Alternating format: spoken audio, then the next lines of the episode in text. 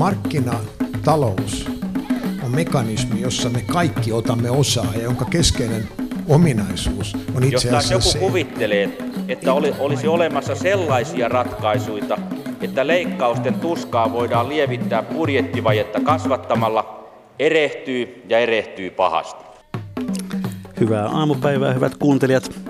Heti alkuun sitaatti mainiosta opuksesta Liike-elämän pikkujättiläinen vuodelta 1947, kohta lentoliikenne. Suomen syrjäinen asema tekee lentoliikenteen meille hyvin tärkeäksi.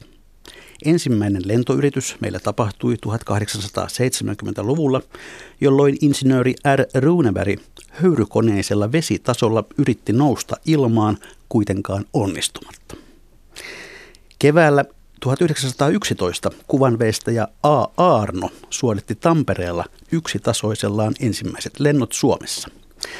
Maassamme toimi jo vuonna 1920 ilmailuyhtiöitä, joiden toiminta kuitenkin rajautui vähäisiin huvi- ja tilapäislentoihin. Marraskuun ensimmäisenä päivänä 1923 perusti konsuli B. Lukander Aero Oyn, joka suoritti ensimmäisen vuorolentonsa Tallinnaan 30. 20. päivä 3. 1924. Liikenne suoritettiin Katajanokalta, jossa yhtiöllä oli pieni laituri ja koju matkustajain palvelua varten. Näin siis kertoi liike-elämän pikkujättiläinen hieman yli 70 vuotta sitten. Tervetuloa Mikä maksaa ohjelmaan Topi Manner. Kiitoksia Juha. Finnairin uusi toimitusjohtaja. Kiitos. Olivatko nuo äskeiset tarinat sinulle tuttuja? No itse asiassa tämä eh, kirja sinänsä ei ole tuttu, mutta tarinasta olen kuullut ja tämä kyseinen päivä 23. niin äh, oli viime viikolla meidän yhtiökokouspäivä samalla ja silloin tuli tosiaan kuluneeksi 95 vuotta siitä, kun ensimmäinen Airon lento lennettiin sieltä Katajanokalta Tallinnaan ja kyydissä oli muuten 162 kiloa postia. No niin. Siitä on paljon aikaa kulunut ja monta lentoa lennetty. Viime viikot ilmailualalla on puhuttanut Boeingin 737 MAX-koneiden onnettomuudet ja nykyinen lentokielto mahdollisen tyyppivikoineen. Teillä Finnairissa näitä koneita ei ole, mutta miten arvioit noin ylipäätään, miten tämä vaikuttaa koko alan maineeseen? Joo, meillä Finnairissa tosiaan on ainoastaan Airbus-koneita ja sen takia meidän, meidänkin tiedot tästä koko tilanteesta perustuu aika paljon yleisiin mediatietoihin ää, maailmassa, mutta ihan selvä on, että tämän tyyppiset kurva, turvallisuuskysymykset ää, ei ole alan kannalta hyviä uutisia. Ähm, mutta sama hengenvetoon pitää todeta, että lähden siitä, että Boeing tekee nyt kovasti töitä löytääkseen ratkaisun ää, näihin ää, turvallisuuskysymyksiin ja ilmailuviranomaiset Yhdysvalloissa ja kautta maailman tulevat hyvin, hyvin huolellisesti paneutumaan siihen, että miten tämä kysymys saadaan ratkaistua. Ja olen varma siitä, että se saadaan ratkaistua ja sitten myös MAX 8 vähitellen pääsevät lentämään ja lentäminen on turvallista, kun, kun viranomaiset näin ovat sen harkinneet. No siis joskin vaiheessa tekin joudutte pohtimaan uusien koneiden hankintaa. Vaikuttaako tällainen tapahtuma siihen teidän harkintaanne? Lentokoneiden ostaminen ja niihin liittyvät investointipäätökset, ne on totta kai isoja päätöksiä ja harkinta on hyvin kokonaisvaltainen tämän tyyppisissä tilanteissa ja jos katsotaan ähm, Boeingia ja heidän pitkää historiaansa, niin he on valmistaneet tuhansia ja taas tuhansia äh, lentokoneita, äh, jotka ovat olleet turvallisia.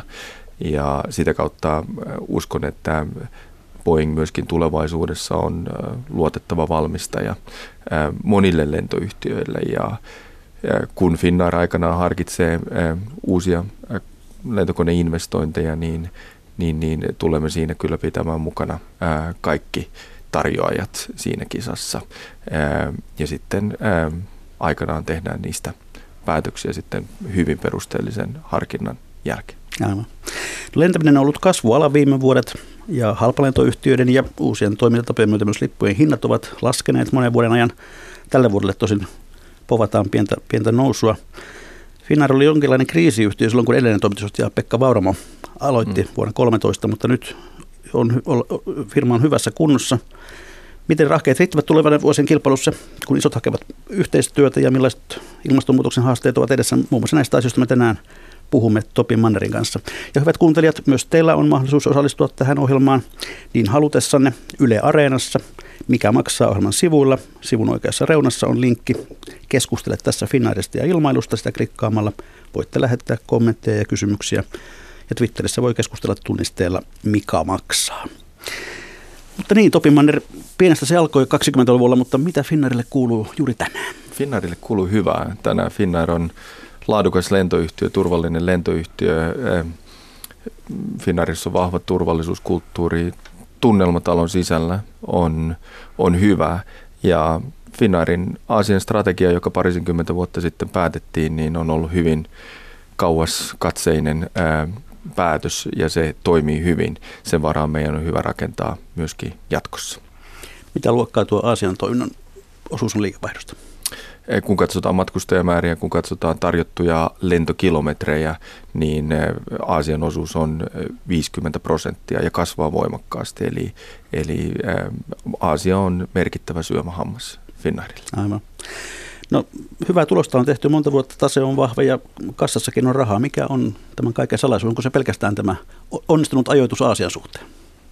No se ei ole onnistunut ajoitus. Mä luulen, että kaikkein isoin asia on, on se, että Finnairin strategia on hyvin määritetty ja se on Euroopan ja Aasian yhdistäminen eh, lyhyttä pohjoista reittiä pitkin. Eh, Helsingin maantieteellinen sijainti on tässä suhteessa optimaalinen. Jos katsotaan eh, esimerkiksi Keski-Euroopasta lentämistä Aasiaan, niin Finnair tarjoaa jopa kaksi tuntia lyhyemmän lentomatkustuksen kuin vaihtoehtoiset reitit kokonaismatkustusajan.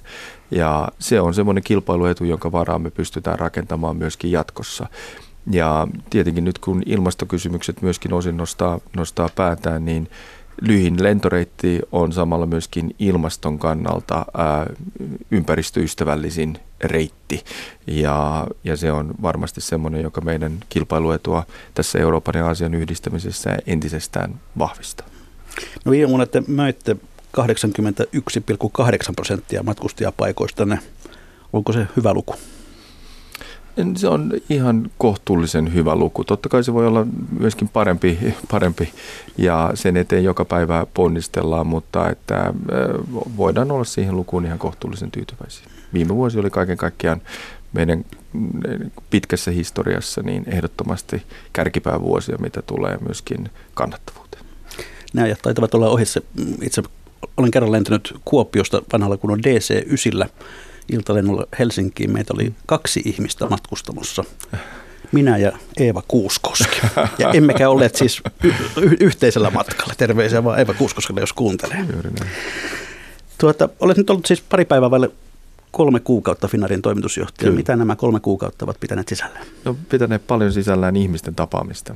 Että jos ajatellaan siinä, että aloittaa uudessa tehtävässä, uudella toimialalla, uudessa yrityksessä, niin kyllä se perehtyminen tapahtuu ihmisten kautta tapaamalla eri toiminnoissa, eri osastoilla väkeä ja, ja kuuntelemalla, keskustelemalla siitä, että mitä toimintoihin kuuluu ja, ja samalla sitten oppii talosta ja kulttuurista, toimialasta koko ajan, koko ajan uutta. Ja sitä tässä on tehty paljon. Ja toinen, toinen asia, mikä on tähän ensimmäisen kolmeen kuukauteen kuulunut, on myöskin Finnairin päämarkkinoilla vierailu. Että tuossa toisessa viikolla kiersin Kiinassa kolmessa paikassa Pekingissä, Shanghaissa ja Nanjingissa ja kävin katsomassa, että miltä se meidän Kiinan operaatio näyttää. No miltä se näyttää? Hyvältä sekin näyttää ja Kiinasta katsoen ää, ää, Finnair, Finnair näyttäytyy hyvin modernina ää, lentoyhtiönä, laadukkaana lentoyhtiönä, joka on ollut usein ensimmäinen tekemään asioita Kiinan markkinalla. Ja se oli ehkä se suuri yllätys ja havainto, joka, joka tuli, kun keskustelin siellä paikallisen median ja myöskin viranomaisten kanssa, että heillä on pitkä muisti. He muistaa sen, että Finnair oli ensimmäinen lentoyhtiö, joka aloitti suorat Pekingin lennot Euroopasta 30 vuotta sitten. He muistaa sen, että Finnair oli ensimmäinen lentoyhtiö, joka alkoi lentämään Kiinaan Airbus 350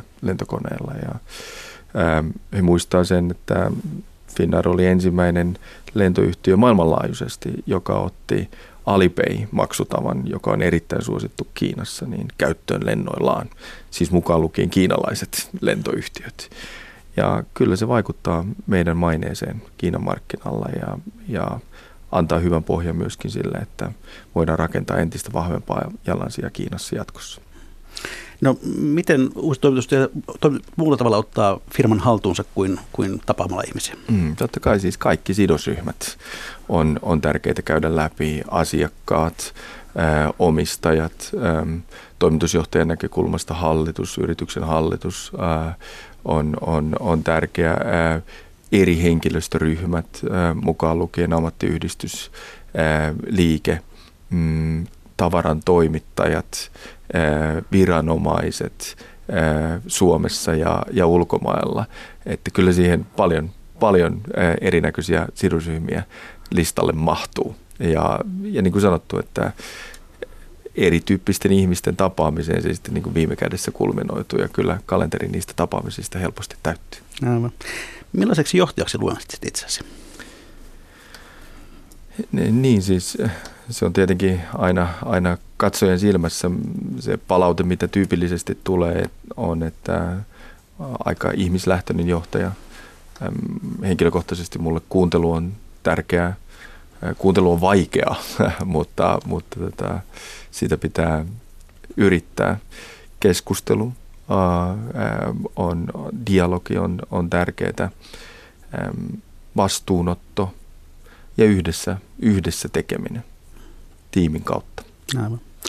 No, Finnair on sitä jännittävä yhtiö, että sitten 20-luvun firman ykköspaikalle on aina tultu yhtiön ulkopuolelta.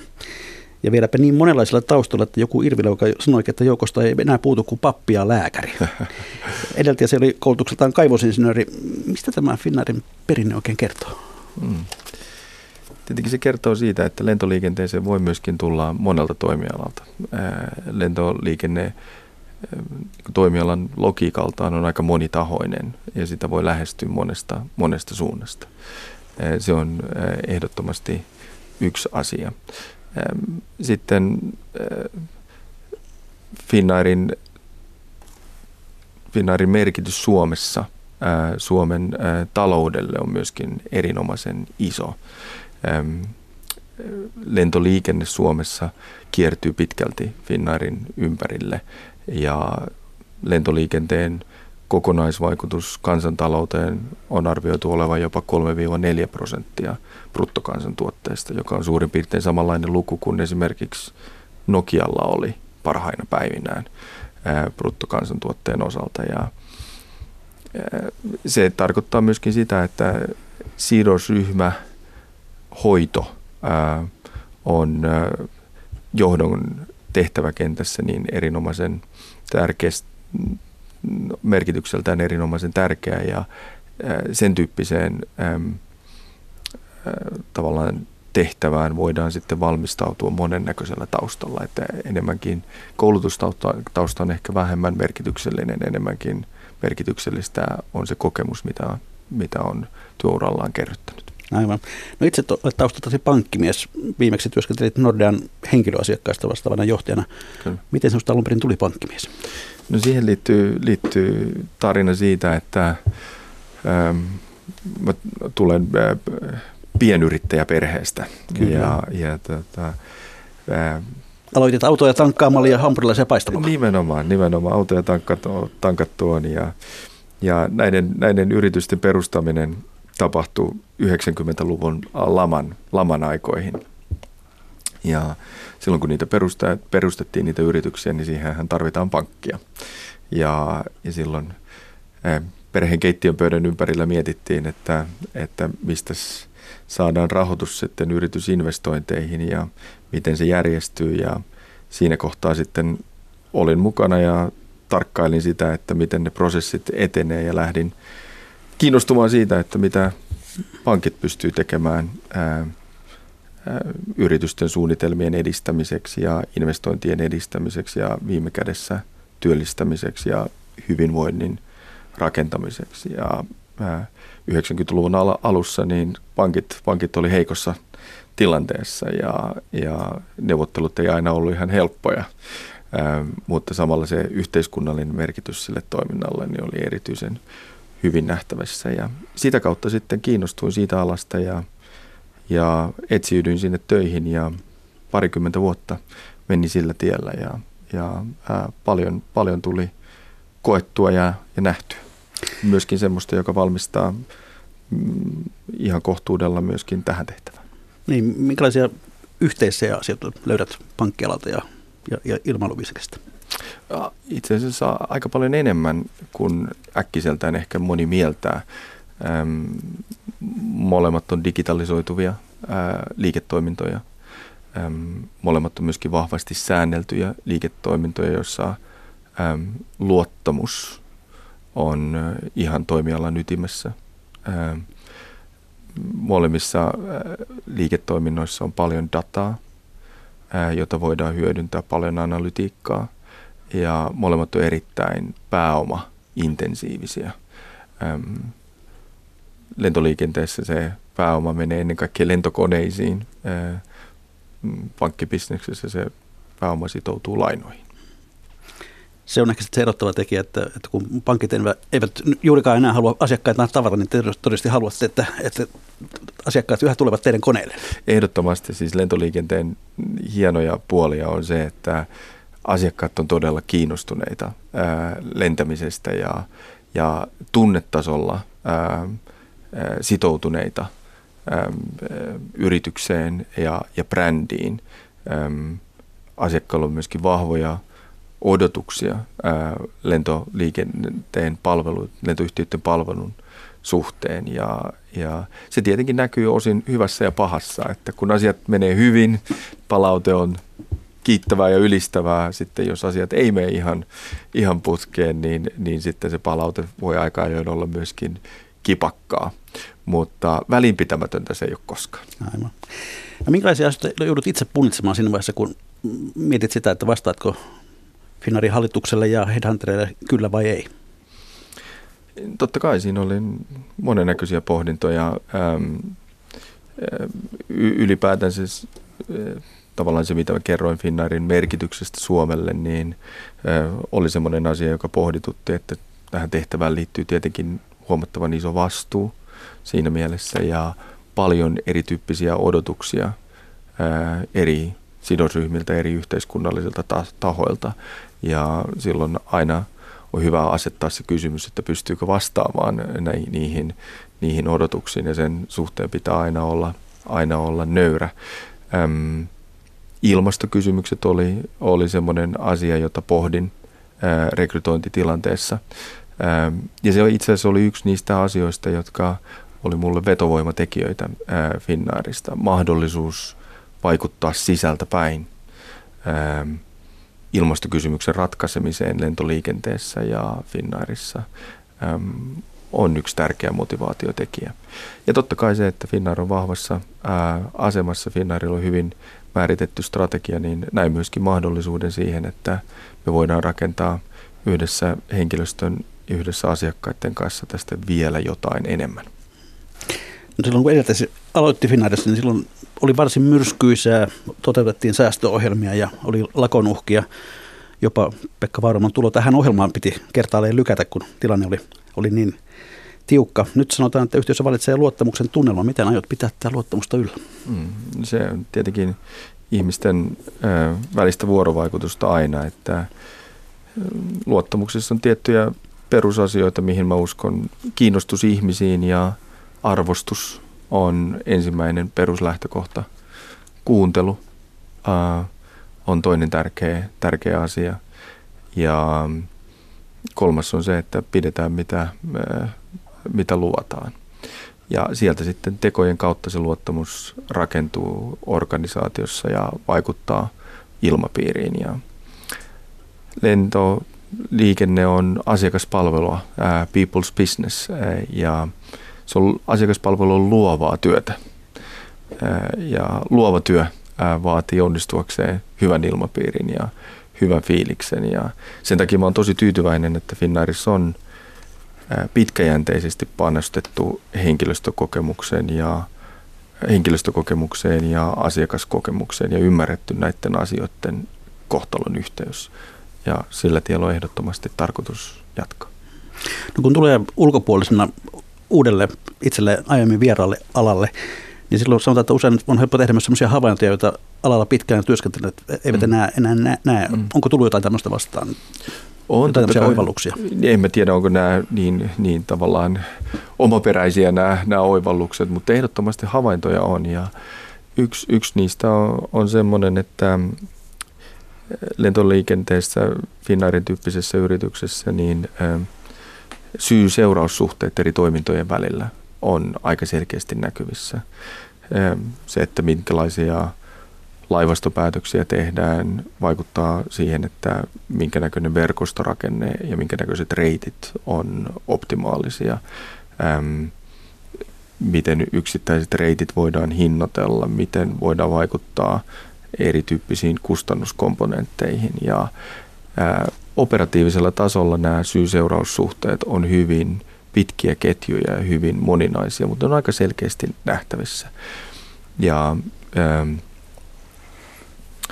ää, yhteistyö on erittäin iso asia talon sisällä ja kulttuurisesti ja ehkä, ehkä lentoyhtiöissä on ollut jonkun verran menneisyydessä sitä tendenssiä, että ollaan toimittu myöskin ää, siiloissa. Mä luulen, että tämä on yleisesti lentoyhtiöliikenteessä semmoinen asia, johon voidaan kiinnittää vielä huomiota ja sama, sama koskee Finnairia. Eli äm, yhteistyö on iso teema ja siinä voidaan aina parantaa. No onko ollut, tullut vastaan jotain niin sanottuja ikäviä yllätyksiä? Asioita, joihin pitäisi puuttua heti?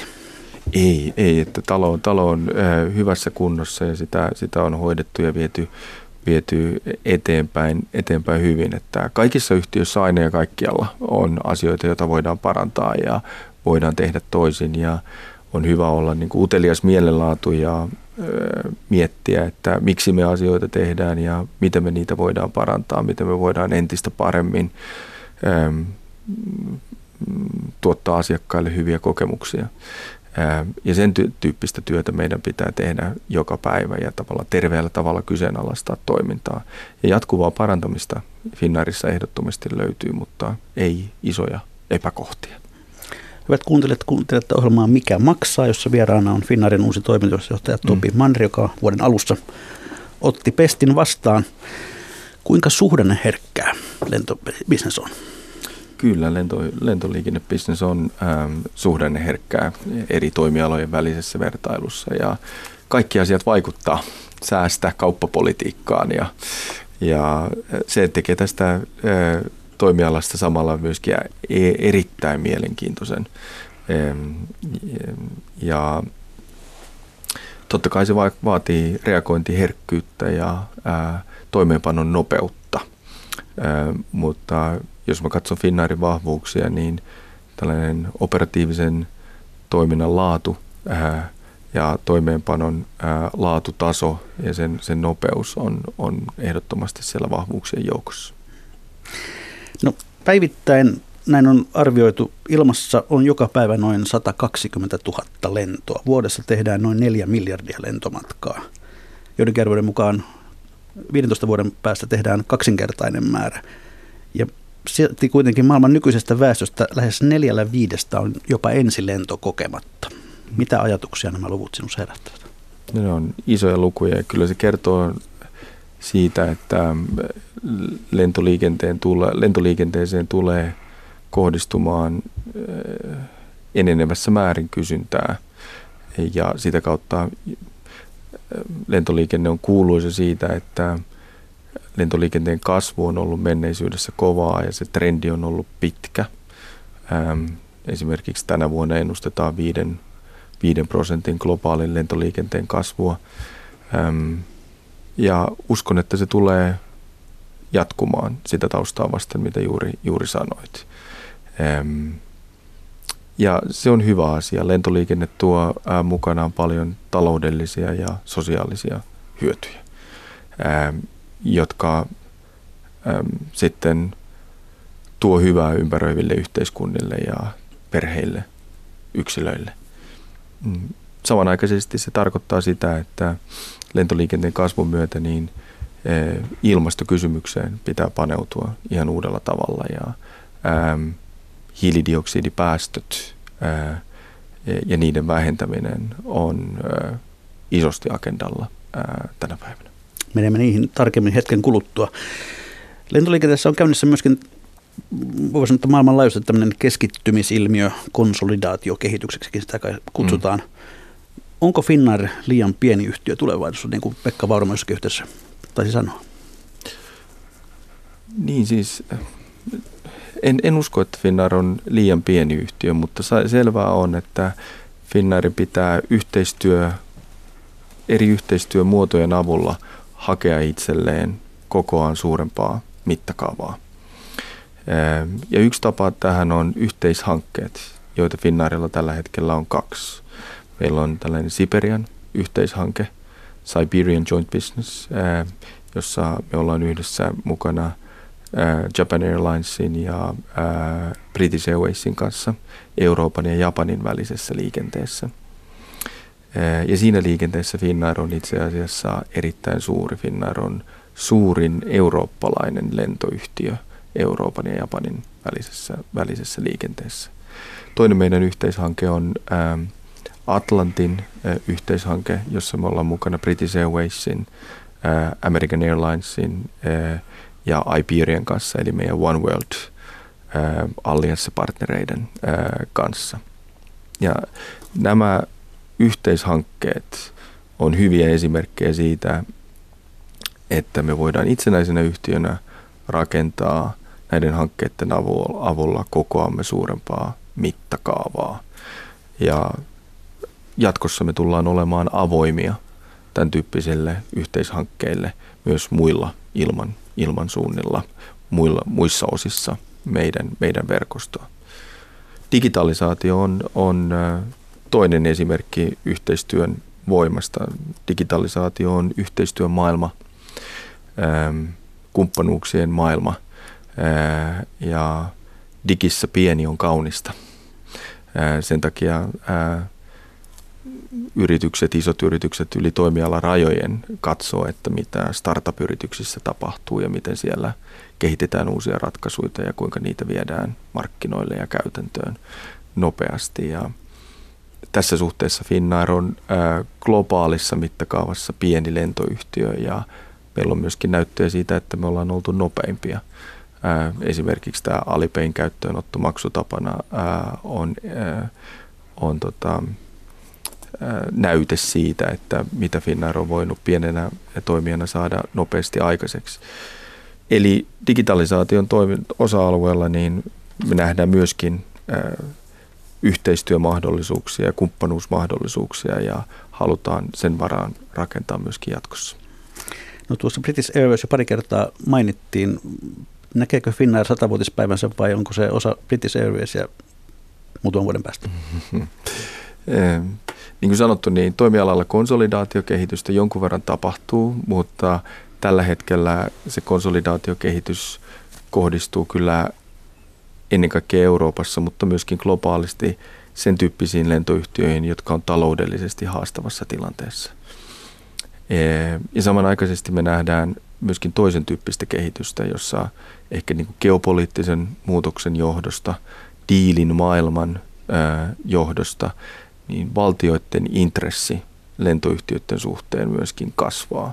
Siitä yksi esimerkki on, on se, että Air France KLM, eli Ranskan ja Hollannin lentoyhtiöt on ollut pitkään ää, saman, samaa yhtiötä. Ja nyt ihan hiljattain siellä tapahtui sillä lailla, että siinä missä Ranskan valtio on ollut suurin osakkeenomistaja aikaisemmin, niin nyt Hollannin valtio hankki itselleen samankokoisen omistuksen kuin Ranskan valtio käytännössä pitääkseen esillä myöskin kansallisia intressejä KLM-lentoyhtiön osalta. Eli tässä suhteessa niin tilanne, tilanne elää ja sen takia mä en hirveästi lähde ennustamaan sitä, että miten tämä konsolidaatiokehitys tulevaisuudessa jatkuu. Selvää on, että meidän tehtävä Finnairissa on kehittää Finnairia itsenäisenä yhtiönä ja se on se, mihin me keskitytään. Johdat ensimmäistä kertaa nyt valtion omistamaa firmaa. Valtiolla on se 55,8 prosentin osuus. Kyllä. Miten tämä vaikuttaa teidän käytännön toimintaan? Mm, jossakin yhteydessä aina väläytellään sitä, että muun muassa juuri tässä konsolidaatiokehityksessä tämä on ongelma, että valtiolla on näin iso osuus tässä. Onko se ongelma? En, en näe sitä, sitä ongelmana, että ää, kaiken kaikkiaan valtion omistus meidän operatiiviseen toimintaan vaikuttaa ää, vähän. Ää, valtiolla muun muassa ei ole suoraa edustusta ää, Finnairin hallituksessa. Ähm, mutta tietenkin sitten kun tullaan omistajakysymyksiin, niin valtiolla on, on suuri merkitys. Ja, ja sitä dialogia käydään Finnairin hallituksen ja valtion omistajaohjauksen välillä jatkuvasti ja valtio pidetään hyvin informoituna siitä, mitä Finnairissa, Finnairissa tapahtuu ja se yhteistyö tuntuu toimimaan hyvin. Edeltä se kuitenkin sanoi aika suoraan, että valtion osuutta pitäisi laskea. Oletko samaa mieltä? Niin kuin sanottu, niin me lähdetään siitä, että kehitetään Finnairia itsenäisenä yhtiönä. Ja mä näen mahdollisuuksia siihen, että me pystytään hakemaan kokoamme suurempaa mittakaavaa ennen kaikkea näiden yhteistyömahdollisuuksien kautta. No Finnairia on perinteisesti luonnehdittu kansalliseksi lentoyhtiöksi. Toisaalta nyt kun jo yli puolet tuloista on, on Aasian liikennettä, niin voidaanko Finnairia vielä pitää kansallisena lentoyhtiönä? Kyllä Finnairia voi pitää myös kansallisena yhtiönä, mutta ei ainoastaan kansallisena yhtiönä. Finnairin matkustajamääristä ja liikevaihdosta kautta kulkuliikenteen osuus Euroopan ja Aasian välillä on huomattavan iso, 60 prosenttia tänä päivänä ja se kasvaa voimakkaasti. Ja, ja tämä on semmoinen asia, mikä pitää, pitää ottaa, ää, ottaa ää, huomioon. Mutta samanaikaisesti se, että se kauttakulkuliikenteen osuus on niin iso, ää, niin se palvelee myöskin suomalaisia ja Suomea erittäin hyvin, koska ää, sen avulla, niin ää, kauttakulkuliikenteen avulla Finnairilla on mahdollista tarjota suomalaisille semmoinen reittiverkosto, jota esimerkiksi monissa muussa Pohjoismaissa ei ole tarjota. Helsingistä on paljon enemmän suoria lentoja Eurooppaan ja Aasiaan kuin on vaikkapa Tukholmasta. Me lennetään tänä päivänä sataan kohteeseen Euroopassa, 20 kohteeseen Aasiassa ja kahdeksaan kohteeseen Pohjois-Amerikassa. No tuosta Aasian markkinasta, miltä kilpailutilanne näyttää? Onko tulossa uusia haastajia? Kilpailutilanne on, on sen kaltainen, että se elää koko ajan ja on kiristymään päin. Kiinalaiset lentoyhtiöt avaa suoria reittejä Kiinan eri kaupungeista Eurooppaan. Samanaikaisesti pitää huomioida kyllä se, että myöskin kysyntä Kiinasta Eurooppaan tulevalle matkustamiselle lisääntyy koko ajan. Ja toistaiseksi kilpailu ja kysyntä on, tarjonta ja kysyntä on lisääntyneet kohtuullisen hyvin käsi kädessä. Mä suhtaudun kuitenkin toivekkaasti siihen, että Finnairilla on mahdollisuus pärjätä tässä kilpailussa myöskin jatkossa. Me ollaan laadukas lentoyhtiö, asiakaspalvelu on hyvällä tasolla asiakastyytyväisyydellä mitattuna myöskin kiinalaisiin lentoyhtiöihin – verrattuna. Me ollaan moderni, kalusto on erittäin hyvässä kunnossa, digitaaliset palvelut on edelläkävijä luokkaa. Ja sitten vaihtokokemus Helsingin lentokentällä on erittäin hyvä ja nopea matkustusajat. Se pohjoinen reitti on se niin kuin viimekätinen, viimekätinen kilpailuetu. Eli mä uskon, että meillä on mahdollisuus pärjätä tässä kilpailussa, kun me hoidetaan leiviskämme hyvin ja, ää, ja sille voidaan rakentaa. No, tällä viikolla kerrottiin, että kiinalaiset lentoyhtiöt ostavat 300 uutta Airbusia. Kyllä. Millä mielin te otitte tämän uutisen vastaan? No sinänsä se ei ollut enää varsinainen uutinen, että se on ollut näkyvissä jo pitkään, että, että kapasiteetti-investointeja Kiinassa tehdään huomattavan, huomattavan paljon. Että niin kuin sanottu, niin meidän osalta se keskeisin kysymys on, että miten me kehitetään meidän omaa kilpailukykyä ja myöskin mahdollisia yhteistyömuotoja Kiinan suunnalla. Puhutaan sitten pari sanaa tuosta asiakkuusta ja asiakkaiden, siitä on ollut useamman kerran jo maininnut, että pitää pitää asiakkaista hyvää, hyvää huolta. Tuota, tämä dynaaminen hinnoittelu on tuttua lentoliikenteessä ollut jo pitkään. Joskus miettii, että onko se pelkästään hyvä idea, kun kuulet, että ihmiset myöskin valittavat sitä, että joka kerta kun uuden kerran avaat tietokoneesi tai toisen tie, erillisen laitteen ja yrität ostaa samaa matkaa, niin hinta on joka kerta erilainen. Mm.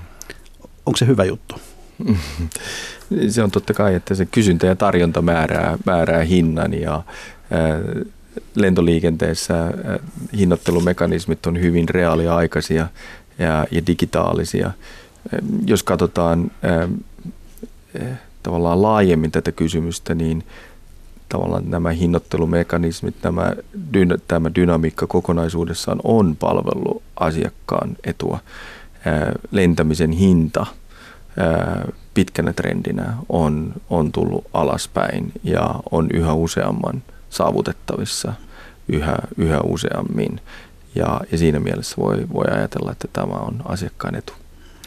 No tässä yksi asiakas, joka meihin otti yhteyttä, hämmästeli muun muassa tällaista yksittäistapausta, että Kuopio, Helsinki, Kuopio, hinta 500 euroa, mutta tuota niin, Kuopiosta, kun olisi mennyt Helsingin kautta Pariisiin olisi päässyt puolet halvemmalla.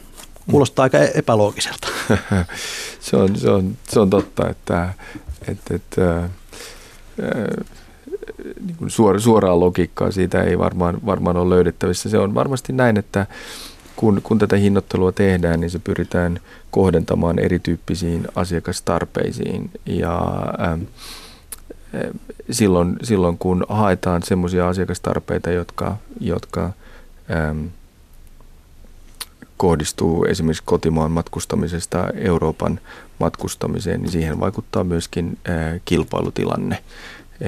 Ja sitä kautta tämän tyyppisiä yksittäisiä hinnoittelueroja voi, voi, voi aika ajoin tulla. Aivan.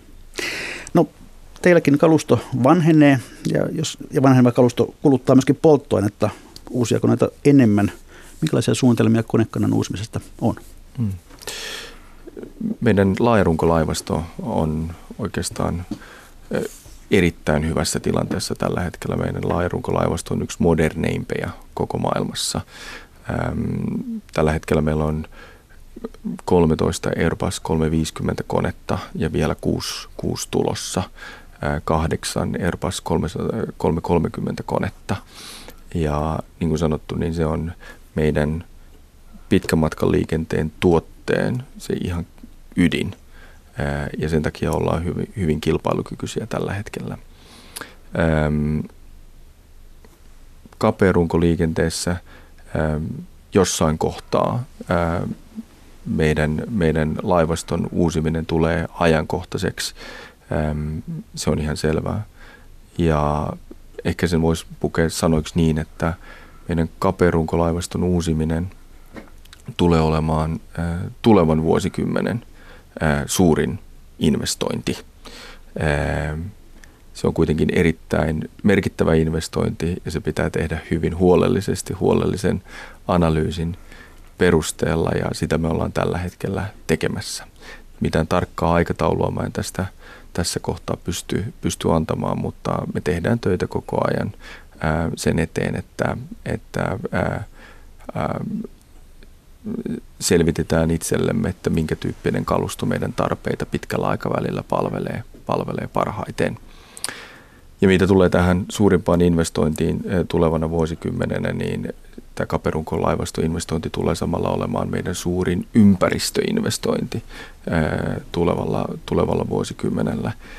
Mm, esimerkiksi Airbus 350 koneiden suhteen kävi niin, että edelliseen sukupolveen verrattuna, edelliseen konesukupolveen verrattuna polttoainetehokkuus parani 25 prosenttia ja se kääntyi suoraan päästötehokkuudeksi hiilidioksidipäästöjen suhteen. Ja kaperunkolaivaston osalta niin tämän tyyppinen samanlainen parannus on nähtävissä.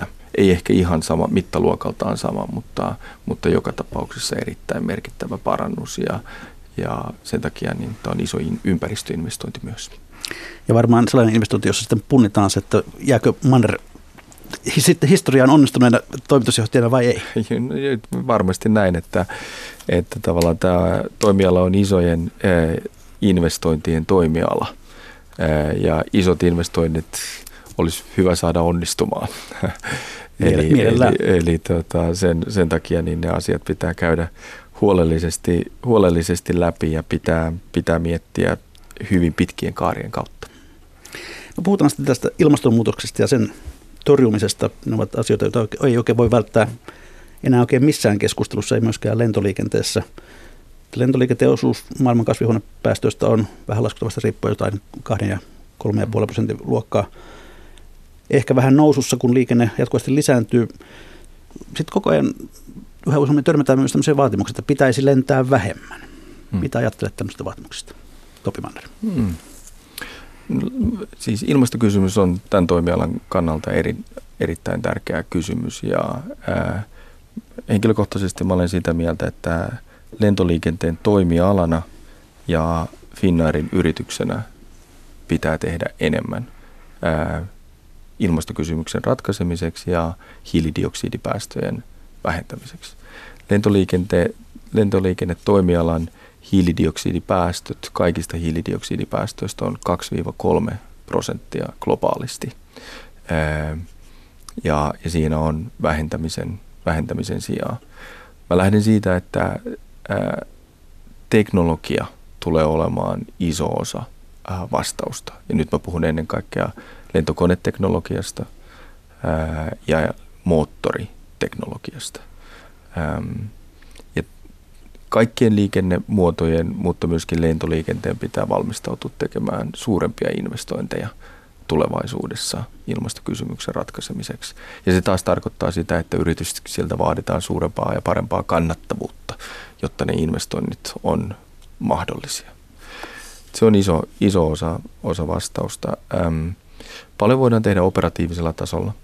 Hiilidioksidipäästöjen vähentämiseksi voidaan lyhentää lentoreittejä, voidaan optimoida lentopintoja, kuten esimerkiksi meidän kapteenien käytössä olevalla PACE-nimisellä ohjelmistolla voidaan tehdä.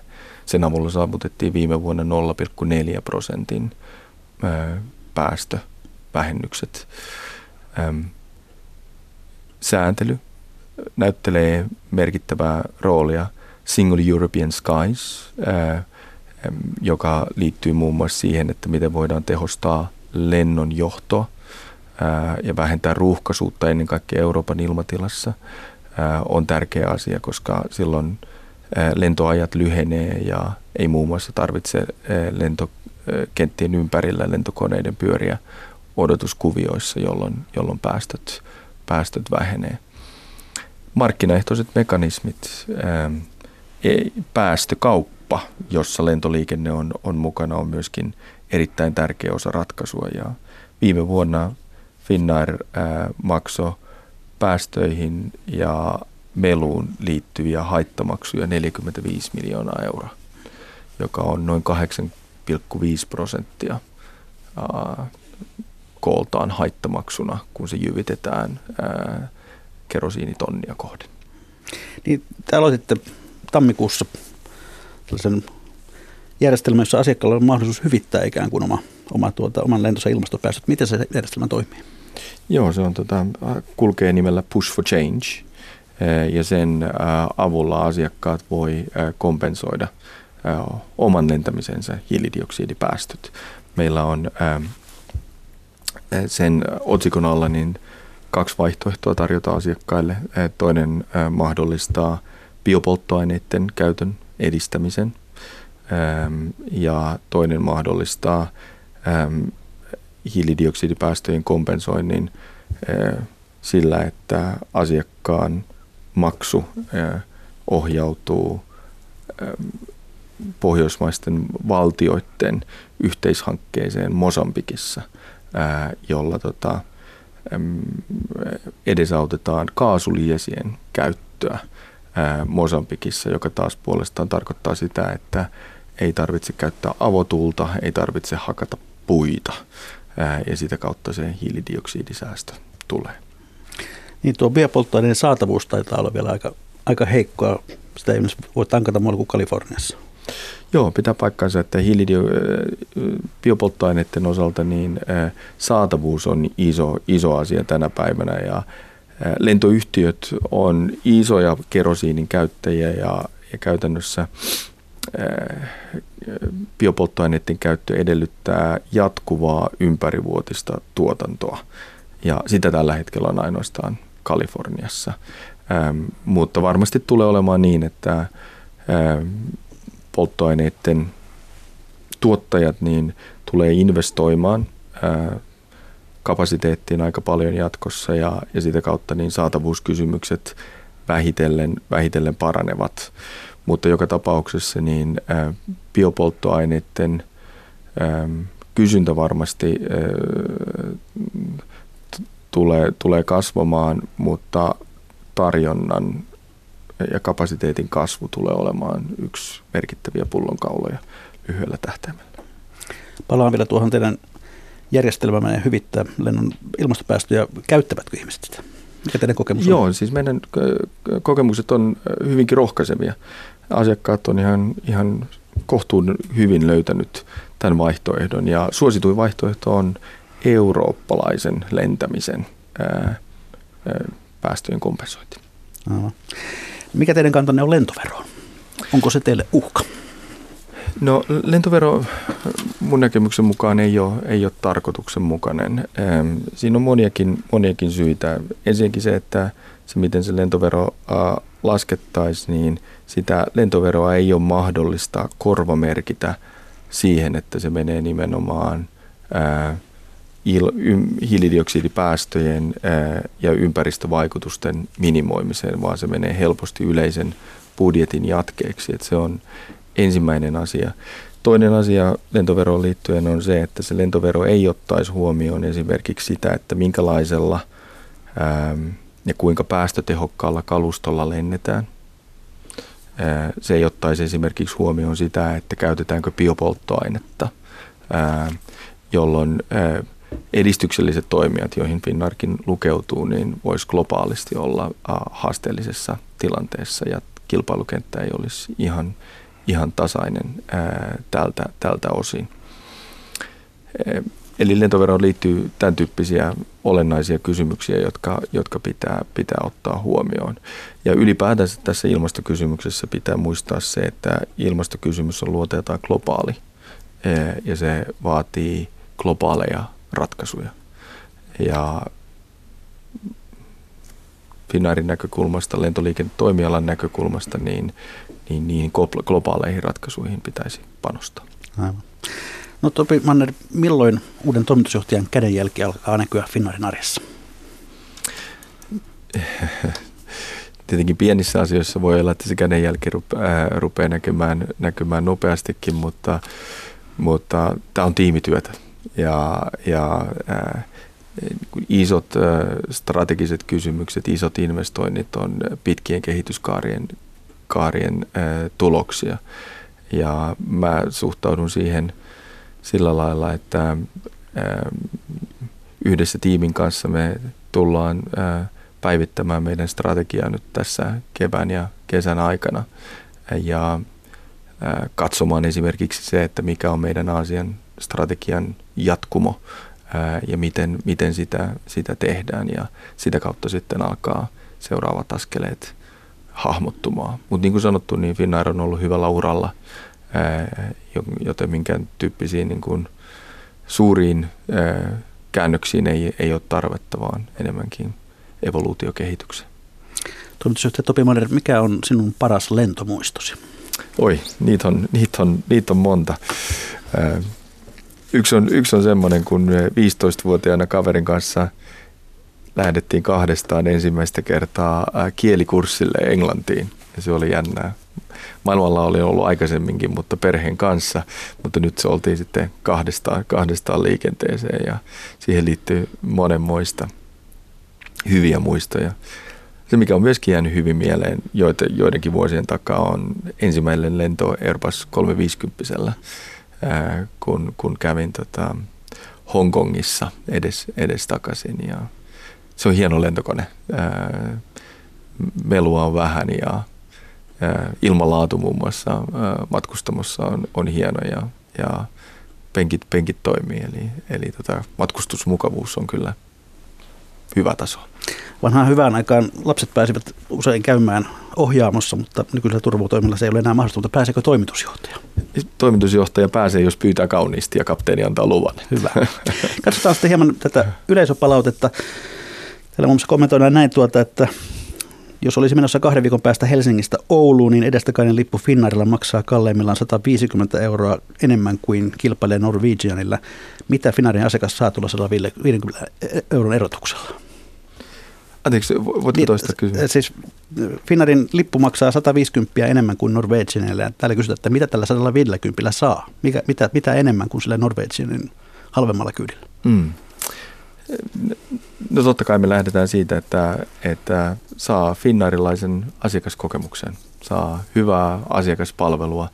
Meidän matkustamohenkilökunta, jos me katsotaan meidän asiakastyytyväisyystutkimuksia, niin saa ää, jatkuvasti hyvää palautetta ja ää, se on se hymy. Ää, Kova ja, hinta hymylle. Ja, ja joo, mutta se on paljon muitakin asioita. Se on vuorovaikutusta, se on tarjoilua, se on se koko kokemus. Ja, ja tietenkin sitten saa myöskin hyvät digitaaliset palvelut. Ja, ja ää, uskon, että, että sitten varsinkin kun asiakkaat matkustaa paljon, niin niistä digitaalisista palveluista, ää, kuten vaikkapa meidän mobiiliäpistä, niin tulee ää, paljon hyvää, hyvää palautetta ja sillä sitä kokonaismatkustuskokemusta voidaan, voidaan parantaa. Ovatko halpalentoyhtiöt teille uhka? Halpalentoyhtiöt totta kai on kovia kilpailijoita ja, ja ilman muuta meidän pitää olla tarkkana ää, sen suhteen ja pitää myöskin parantaa meidän kustannuskilpailukykyä jatkuvan parantamisen toimenpitein. Halpalentoyhtiöt kokonaisuudessaan kilpailee Finnairin kanssa oikeastaan 40 prosentista meidän liiketoimintaa, eli oikeastaan tällaisessa eurooppalaisessa – ää, lyhyen matkan liikenteessä. Ja mitä tulee siihen kauttakulkuliikenteeseen Euroopan ja Aasian välillä, joka pitää mukanaan tämän pitkän matkan lentämisen, niin siinä halpalentoyhtiöt ei käytännössä meidän kanssa kilpaile. Ja näin hyvät kuuntelijat, olemme jälleen siinä kohtaa lähetystä, että on legendaaristen viikon talousvinkkien ja talousviisauksien aika. Niitä voi lähettää minulle sähköpostilla osoitteella juho-rantala.yle.fi. Topi Manner, mikä on sinun viikon talousvinkki tai talousviisat, jonka haluat jakaa kuuntelijoiden kanssa? No, tämä on semmoinen, joka tulee, tulee myöskin perhetaustasta. Mun edes, edes mennyt isäni on aikanaan opettanut, opettanut tämän ja se on se, että ennakoi ja aloita aikaisin eh, ja mieti, mieti pitkillä kaarilla. Ja se, voi, se tarkoittaa monia asioita. Se voi tarkoittaa esimerkiksi sitä, että eläkesäästäminen pitää aloittaa siinä vaiheessa, kun menee ensimmäiseen työpaikkaan. Ja oman perinnön järjestely pitää aloittaa alle 50 Ja tietenkin sitä voidaan suoraan soveltaa myöskin lentoyhtiömaailmaan, että silloin kun mietitään niitä investointeja, niin pitää ennakoida ja katsoa kauas. Kiitoksia toimitusjohtaja Topi Manner. Kiitoksia hyvät kuuntelijat. Mikä maksaa, sitä me ihmettelemme jälleen viikon kuluttua. Kiitoksia.